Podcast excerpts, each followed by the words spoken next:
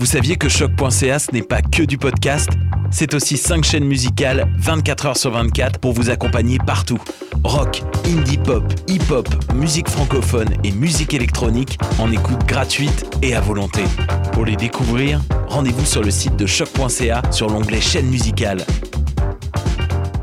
Vous écoutez une émission de choc.ca. Aujourd'hui à Sous Ground. Il y a 30 ans, les musiques house et techno des raves de Chicago et d'Ibiza arrivaient en terrain britannique. Les drogues psychotropes, les fêtes sans lendemain et la musique électronique ont littéralement pris d'assaut l'Angleterre en 1988 et c'en était trop pour Margaret Thatcher. Après avoir connu les révolutions du rock psychédélique et du punk, le pays était-il vraiment prêt pour une nouvelle panique morale? Aujourd'hui, on jase de l'acid house.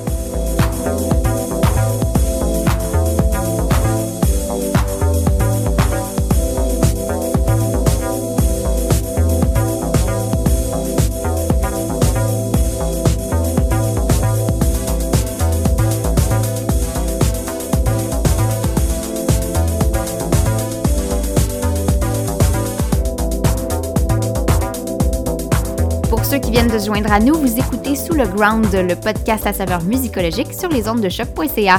Je m'appelle Héloïse et dans chaque épisode, Mathieu et moi, on prend 60 minutes pour explorer un genre ou un sous-genre musical, soit oublié, poussiéreux ou emblématique. Et puis à chaque semaine, on vous en propose un différent. Euh, donc on enregistre toujours en confinement. Euh, on est à la fin du mois de juin, ça continue, on lâche pas. Euh, puis aujourd'hui, on s'en va dans l'acid house. On en a souvent parlé à l'émission sans vraiment l'aborder en profondeur parce que euh, ben, on en a beaucoup parlé dans l'émission sur la French Touch ou sur la house montréalaise puis sur le trip hop, mais comme c'était pas le sujet du jour, on n'est pas allé en profondeur là-dedans. Donc, il est grand temps de parler de ce sous-genre-là de music house apparu à la fin des années 80 et aussi de cette sous-culture hyper importante pour l'histoire de la musique électronique qui est l'acid house. Dans nos émissions, vous avez sûrement remarqué euh, on parle souvent aussi de sous-culture, euh, de, de, youth subculture quand on parle d'un mouvement musical. On l'a fait avec, euh, avec euh, l'afrofuturisme, on l'a fait avec tellement d'autres choses aussi, avec les cultures hippies. Tu sais, je veux dire, on parle souvent de ça, puis c'est intrinsèquement lié, bien souvent, une sous-culture avec un sous-genre musical qui est apparu dans l'histoire.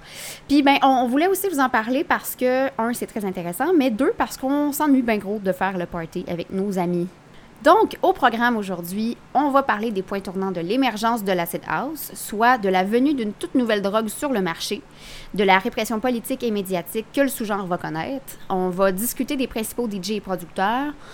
On va aussi parler des codes esthétiques du mouvement, mais tout d'abord, il faut jaser de l'apparition d'un synthétiseur Roland qui a vraiment caractérisé le son de l'acid house.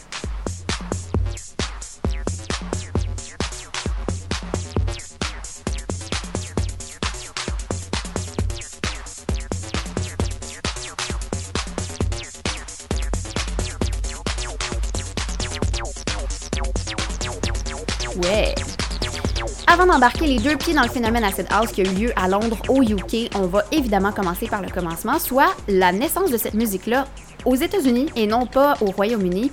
On se trouve dans l'Illinois à Chicago, Mathieu. Dans le début des années 80, la musique house battait déjà son plein à Chicago. Euh, fait intéressant si vous voulez avoir des petites anecdotes à raconter dans vos euh, prochains 5 à 7 euh, arrosés au parc.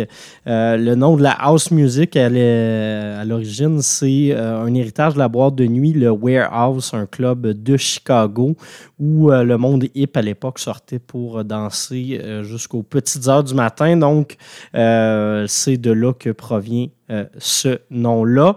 Euh, la house, on le sait, ça se constitue d'un rythme assez minimaliste qui est tiré souvent d'une baseline qui est proche du funk ou de la disco, par-dessus laquelle on va venir ajouter des voix qui sont samplées, des échantillons d'autres instruments, et ça va nous donner de la musique de danse.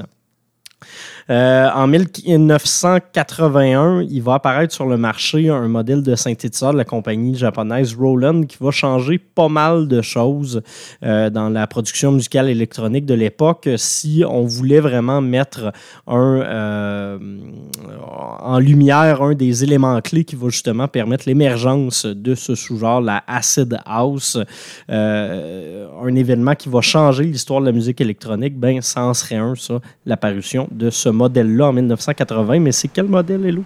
Oui, le TB303 Baseline. C'est un tout petit synthétiseur séquenceur, mais avec un look qui se rapproche vraiment plus d'un jouet qu'autre chose. Malgré son apparence tout petit trikiki, il a été grandement important pour l'acid house. Hein? Dans les petits pots, les meilleurs ongas, comme on dit. Euh, il faut aussi dire qu'il se vendait nettement moins cher que son grand frère, la très populaire boîte à rythme, si je veux utiliser le bon terme, le TR-808. Euh, donc, il était accessible pour n'importe quel petit DJ. Hein? Le TB303, c'était vraiment destiné à satisfaire n'importe qui par son utilisation très facile. Euh, d'ailleurs, d'ailleurs, son transistor analogique servait d'imitation de la bass pour accompagner les musiciens. À la base, c'était pour ça qu'il avait été inventé. Mais le son qui en sortait était extrêmement cheap. Entendez par vous-même.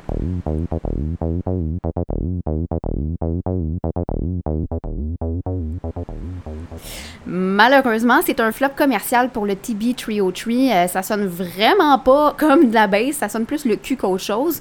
Euh, puis en même temps, ben, il y a eu l'arrivée d'autres modèles vraiment plus performants simultanément à sa mise en marché. Bon, c'est pas trop grave parce que c'est justement ces attributs synthétiques-là qui vont bientôt forger l'identité musicale de l'acid house un temps après son retrait des tablettes, trois ans plus tard, en 1984. Va falloir attendre à partir de 86 pour que les premiers arrangements produits grâce au TB303 euh, ne soient popularisés par des DJ influents de Chicago qui s'adonnaient à avoir encore leur vieux synthé euh, TB303 chez eux. Oui, ben en effet, en 86, DJ Sleazy D euh, va sortir le single I've Lost Control, euh, un morceau qui va se caractériser quand même par son côté peut-être un peu plus agressif que ce qu'on faisait en house à l'époque et euh, côté agressif auquel il va jumeler des effets très futuristes avec une voix qui va être samplée mais qui va être ralentie, qui va être accentuée pour avoir l'air un peu plus inquiétante, donc euh, avec son rythme de 4-4 presque techno. Euh, on, va, euh, on, va remarquer justement ce que permet de faire ce TB303, le TB303 de Roland. ça va nous permettre de faire des beats synthétiques qui sont parfaits pour composer la musique assez aliénante que va devenir l'acid house éventuellement et ça va permettre de faire danser les gens encore plus. En 87, on va euh, s'en aller de plus en plus vers ce son-là qui va être euh, associé à l'acid house, notamment via le collectif Future, euh, collectif américain formé par DJ Pierre Spanky et Herb J qui vont faire paraître un EP super important qui s'appelle Acid Tracks sur le label Tracks en 87. ces morceaux-là vont tourner énormément à la boîte de nuit Music Box à Chicago, qui était dirigé par euh, le très célèbre DJ Ron Hardy. Et ça va être un succès instantané, ce qui va permettre euh, d'établir la Acid House comme une nouvelle référence.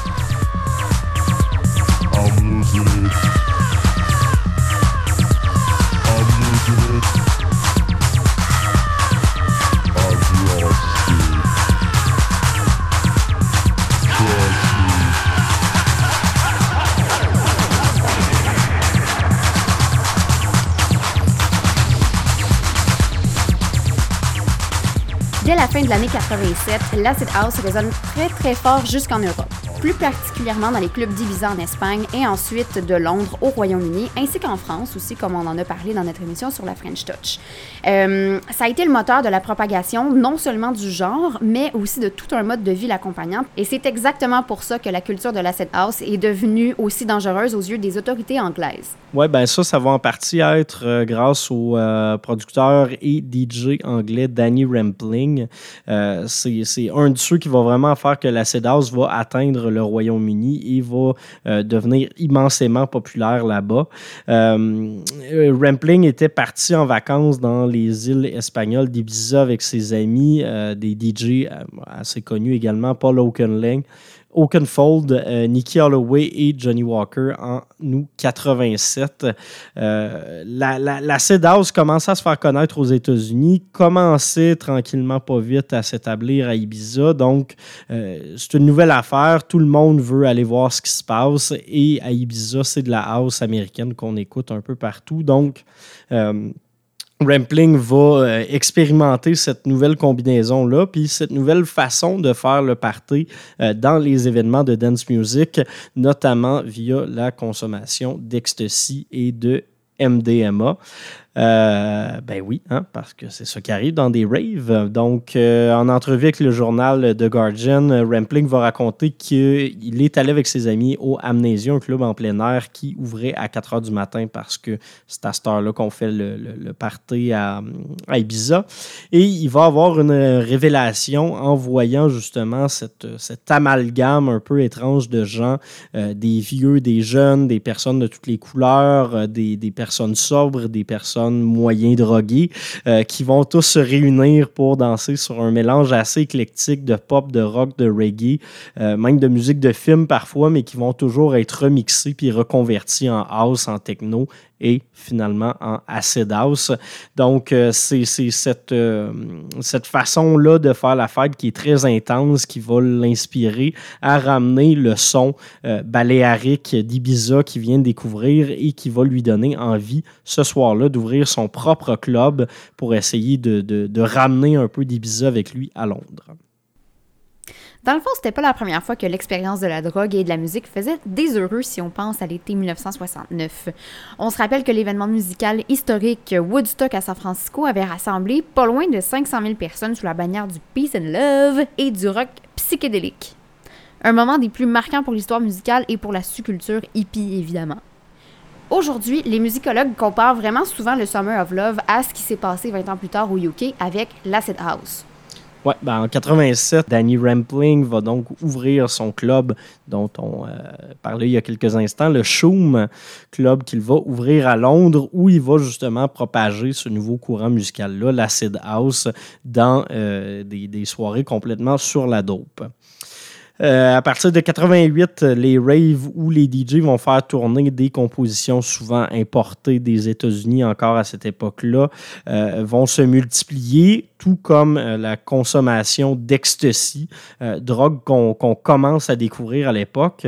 donc, en l'espace de quelques mois, ça va devenir de plus en plus populaire, ça va devenir une véritable sous-culture qui va naître euh, au Royaume-Uni par, pardon, à partir du moment où les, les DJ, les producers anglais vont aussi composer de l'acid house.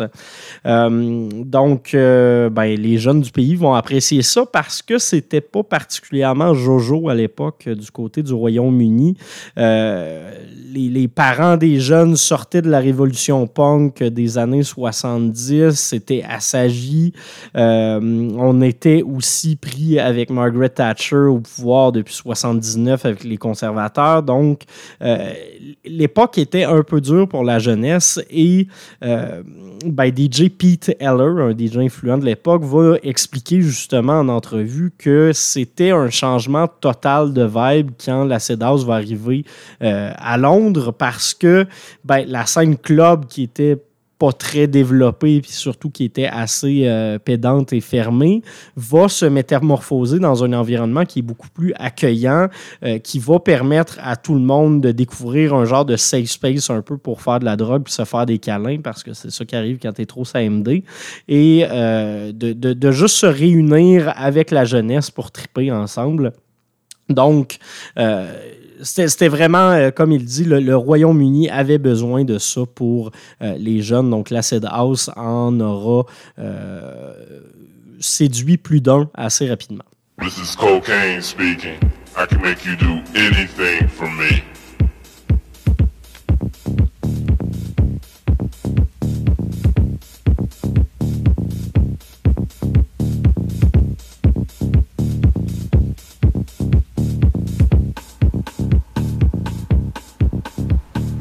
Fin des années 80, l'acid house proposait à la fois un esthétisme pré-internet vraiment clair, bonifié par le fameux logo du smiley. On avait aussi un code vestimentaire baggy et coloré mettant en vedette le t-shirt blanc avec imprimé. Puis évidemment, ben, courir les raves et consommer de l'ecstasy. Donc ça, c'était vraiment le mode de vie et le style vestimentaire. On pense aussi au champ lexical très fort des effets de la drogue dans les paroles des chansons. Si on prend, par exemple, le mix euh, Your Only Friend du collectif Future qu'on vient juste d'entendre, euh, les paroles mettent en garde contre les dangers de la drogue. Ça dit This is cocaine speaking. I can make you cry for me, fight for me, steal for me, kill for me, and in the end, I'll be your only friend. Don't be stupid. Le message est on ne peut plus clair, hein? on s'entend. La consommation de drogue dure était premièrement chose intrinsèque à la danse dans les boîtes de nuit et deuxièmement, ben, illégale et jugée néfaste pour la santé des fêteurs malgré tout le plaisir qu'elle peut procurer. Les paroles évoquent à la fois le plaisir cruel de consommer ces drogues-là, puis ça fait même penser aux voix qu'on pourrait entendre dans notre tête durant un gros bad trip. Euh, mais ça sonne aussi comme un parent sévère qui réprimande son enfant en le traitant de stupide, genre de ne pas faire ça. Mais il faut dire aussi que c'est beaucoup de contradictions puis de premier et de second degré. Euh, mais il faut aussi dire que quand c'est interdit, on a encore plus envie de le faire. Puis je pense que la chanson va justement gratter un peu de ce côté-là ben oui, on va clairement jouer sur l'ironie avec les paroles de ces mm-hmm. chansons-là, euh, en, venant reprendre des messages très euh, diabolisants, très culpabilisants qu'avaient les, autorités à l'époque, euh, qui, qui, voulaient juste dire que ben, si tu prends de la drogue, tu vas clairement devenir le, démon ou la plus mauvaise personne qu'on aura jamais vue de notre vie. donc, on passera pas à travers tous les textes de ces, de ces chansons-là, mais tu l'as bien dit, c'est un thème qui est vraiment récurrent, celui de, de, venir euh, parler de la drogue de façon ironique. Euh, un autre élément assez caractéristique dans l'esthétique de l'acid house, outre ses, qualités musicales, euh, c'est ce symbole du smiley qu'on va retrouver littéralement partout dans les scènes électroniques à partir de 1987, le petit bonhomme sourire, qu'on va associer encore aujourd'hui à l'acid house. un, un des éléments qui va permettre de, le retrouver partout, c'est encore une fois, on en revient à DJ Danny Rampling. Euh, quand il va ouvrir le Shoom en 87, il va en faire son emblème. Euh, quelques mois avant l'ouverture, il raconte qu'il avait croisé un gars dans la rue qui avait un t-shirt recouvert de bonhomme sourire, euh, que ça va le marquer parce que vous, trouvez, vous trouvez ça à la fois ridicule et à la fois bien le fun. donc, quand il va faire fabriquer l'enceinte, l'enseigne plutôt de son club, Danny Rampling va demander à avoir un petit smiley qui soit dessiné dans le deuxième haut du mot Shoom.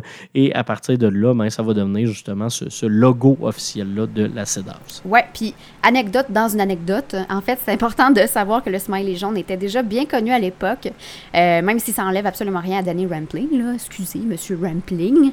Euh, il aurait été créé sur commande en 1963 aux États-Unis, dans l'État du Massachusetts, pour remonter le moral des employés d'une petite compagnie d'assurance après que celle-ci eut fait presque faillite. c'est super triste.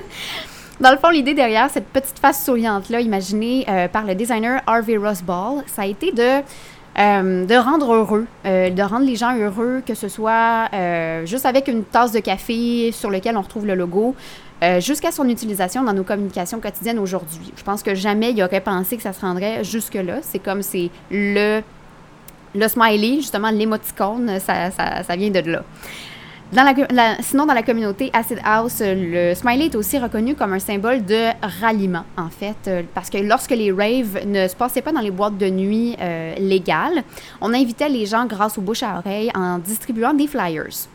Comme les soirées se déroulaient souvent dans des lofts, des hangars ou des entrepôts puis des endroits abandonnés, c'était pas mal difficile de s'y rendre si on n'avait pas été invité. Puis un indice pour savoir si le party en était un d'Acid House, ben le smiley se retrouvait toujours sur le flyer.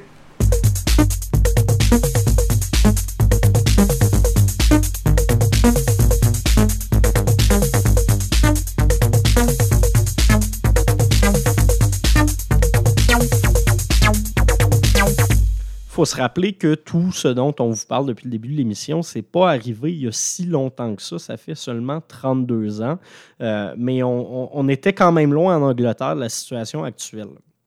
Euh, à l'époque, justement, on avait cette transformation-là profonde du milieu de la, fête et du party euh, qui était amenée par l'acid house et qui va justement euh, permettre l'émergence de plus en plus de rave illégaux, de fight underground et également amener l'ecstasy comme un joueur très important sur le marché de la drogue. ce qu'on caractérisait justement par le Second Summer of Love de 88 va néanmoins être marqué par une réaction très forte des autorités. On va venir réagir en euh, accroissant la répression policière, on va venir euh, accuser euh, de tout bord, tout côté, de tous les crimes, cette nouvelle sous-culture-là, à cause de ces mœurs un peu plus légères. Et il y a plusieurs facteurs qui vont justement contribuer à ça, à cette intervention-là des autorités qui va éventuellement causer une panique morale qui va être généralisée vraiment partout au Royaume-Uni. Et là, on n'exagère pas en plus. Euh, dans, le contexte du euh, conservatisme assez euh, sévère du régime de Margaret Thatcher à l'époque. bien évidemment, toutes les drogues sont illégales, on ne les tolérera pas. Et le fait que des événements qui vont réunir des centaines de personnes sur la drogue se multiplient, ben, ça va causer un certain stress parce qu'on va souvent organiser ces fêtes-là dans des lieux qui sont non conformes, qui peuvent devenir dangereux, et euh, ben, ça va semer un peu la terreur dans les familles puis dans la classe moyenne anglaise, parce qu'on va avoir peur que nos enfants euh, ne tombent dans l'enfer de la drogue s'ils vont dans des raves, mais aussi qu'ils soient victimes d'accidents. Euh, parce qu'on l'a vu, c'est souvent des, des, lieux qui ne sont pas équipés s'il y a des incendies, s'il y a des émeutes. dans les États-Unis, notamment dans les dernières années, on a pu voir ce que ça fait quand euh, des gens de, de, droite décident de, mettre le feu à des, endroits de show underground comme ça, ça peut devenir extrêmement dangereux pour ceux qui... Il n'y avait même pas d'eau potable souvent, tu sais, pas de toilette, c'était juste vraiment le bordel. Plus spécifiquement, la mauvaise presse dont la House a été victime a évidemment pas contribué à sa cause, même ça a favorisé le climat de panique autour des valeurs de la sous-culture. Justement, il y a une étude qui a été menée par le sociologue anglais Andrew Hill sur la relation tendue entre le gouvernement Thatcher et les principaux acteurs de la youth subculture, Acid House. Euh, donc, dans son étude, il affirme que dès que le premier article publié le 17 août 1988 à ce sujet par le quotidien britannique The Sun, la panique morale s'est emparée du pays. En fait, une panique morale plus précisément, ça désigne une réaction disproportionnée de certains groupes face à des pratiques culturelles ou personnelles, souvent minoritaires, jugées déviantes ou dangereuses pour les valeurs de la société. Genre, ici au Québec, on peut nommer en exemple les accommodements raisonnables, le projet de loi 21, puis la peur du terrorisme post-9-11, qui sème toujours le chaos dans l'opinion publique. On peut aussi nommer les croyances négatives entourant la consommation de jeux vidéo reliés à la violence. On peut penser au stigma entourant le VIH-Sida. Bref, il y en a des exemples à la pelletée quand on parle de panique morale, mais euh, puis dans ce cas-ci, on était en plein dans, la, dans l'époque du War on Drugs, en plus. Oui, ben le Daily Mail de son côté va même sortir dans un de ses tirages euh, que, que l'acid house est la plus grande menace pour la santé et le bien-être des jeunes Britanniques depuis l'apparition des drogues fortes dans les années 60, rien de moins. Euh, donc, pendant plus de deux ans, de 88, de août 88 jusqu'à, euh, jusqu'au début des années 90, euh, la, presse anglaise va vraiment continuer de marteler son lectorat avec une couverture médiatique qui va être très choc, aussi poche que ce qu'on pourrait retrouver notamment dans le Journal de Montréal. ils vont parler de tout ce qui se passe dans la scène Acid House en couvrant surtout les descentes de police, euh, les accidents, les décès, les overdoses, et ça, ça va vraiment entraîner euh, ce sentiment de peur généralisé là dont, on vous parle. Euh, de son côté, le, gouvernement va instaurer une police montée spéciale à partir de 1989, la Police Pay Party Unit, qui va être entraînée uniquement pour intervenir dans des rave acid house illégaux. Euh, on va aussi imposer des nouvelles lois sur l'affichage, ce qui va euh, causer la, fermeture de plusieurs bars et de clubs, notamment le Trip qui était un, club très reconnu dans le quartier Astoria à Londres. C'était Nicky Holloway, un des DJ fondateurs de la, de en Angleterre, qui en était propriétaire depuis 88. Il va être obligé de fermer ses portes et de réouvrir plus tard sous un nouveau nom. Il va passer du Trip au nom du Sin pour le, le double sens assez intéressant que ce mot-là a, parce qu'en anglais, ça désigne un péché. En espagnol, ça veut dire aucun. Donc, on va dire qu'il n'y a aucune drogue et que c'était un péché pour rire un peu des autorités, euh, tout en gardant cet endroit-là ouvert. C'est ça. C'est quand même ironique comme changement de nom. Pas de drogue ici. Sinon, ben, je pense que c'est important de souligner que le nerf de la guerre dans cette panique morale-là, ça reste vraiment la perte de contrôle sur les endroits que les jeunes fréquentaient et ce qu'ils y faisaient. Parce que la nécessité de protéger les jeunes de la drogue, des trafiquants puis des raves dangereux a été maintes fois exprimée dans la panique autour de la sous-culture parce que tout ça, c'était évidemment illégal, on le répète. Euh, fait qu'absolument rien de l'acid house n'incitait les autorités à faire preuve d'indulgence envers la sous-culture et c'est exactement pourquoi elle s'est forgée une identité d'autant plus forte puisque dangereuse, réprimée et underground. Le pire dans tout ça, c'est que si tu regardes les vidéos d'archives de ces parties-là, euh, à part, mettons, les dossiers de, de descente policière puis toutes ces photos-là dans les, dans les médias, euh, ben, tu te rends compte que le monde fait juste danser. Puis qu'à à une certaine distance, vraiment chill en plus. Il serait sûrement COVID-free en ce moment. Mais en fait, il y en a qui ont juste l'air bien pété, puis il y en a qui ont juste l'air d'avoir du fun. Il n'y a pas de bataille, il y a juste. Oui, oui, c'est ça. Puis même, il y en a qui ont l'air pas si pétés que ça, puis qui ont juste l'air de faire des moves de danse super malaisants, style début des années 90, mais tout ça dans des très beaux vêtements. Euh, je m'arracherais vraiment ces vêtements-là aux Urban Outfitters aujourd'hui. Bref, c'était vraiment des recettes parfaites pour faire des soirées euh, inoubliables pour ces jeunes-là. Par contre, c'est dans l'illégalité, puis c'est pour ça que c'est devenu aussi populaire. Si tu le fais, tu vas t'en en prison.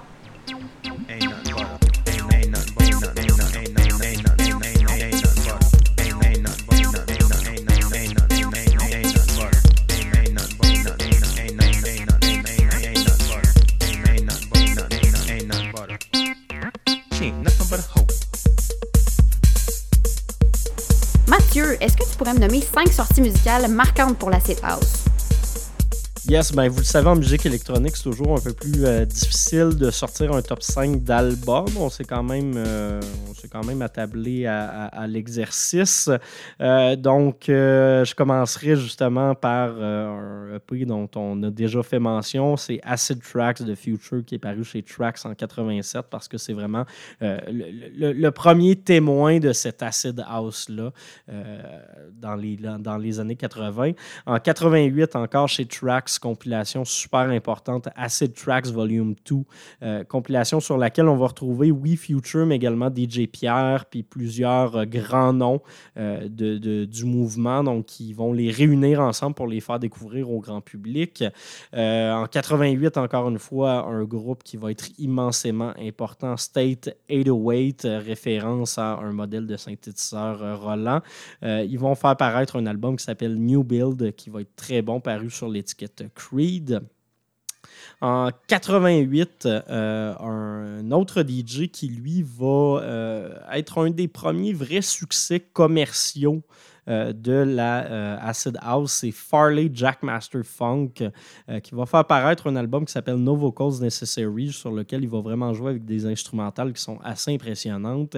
Et finalement, le dernier dont je vous parlerai, c'est Mr. Fingers, et qui est Larry Head, qui va faire paraître son album Amnesia chez Jack Tracks en 88, encore une fois. Hey, c'est tout pour aujourd'hui. Bravo Mathieu. Euh, c'était un beau petit top 5, ça, très efficace. Euh, donc, c'est tout pour aujourd'hui. On vous invite à vous abonner à notre émission sur Apple Podcast et sur Spotify pour ne pas rater un seul épisode. Ce serait dramatique. Euh, on a aussi une page Facebook et Instagram et on est disponible en rattrapage sur le site web de choc.ca.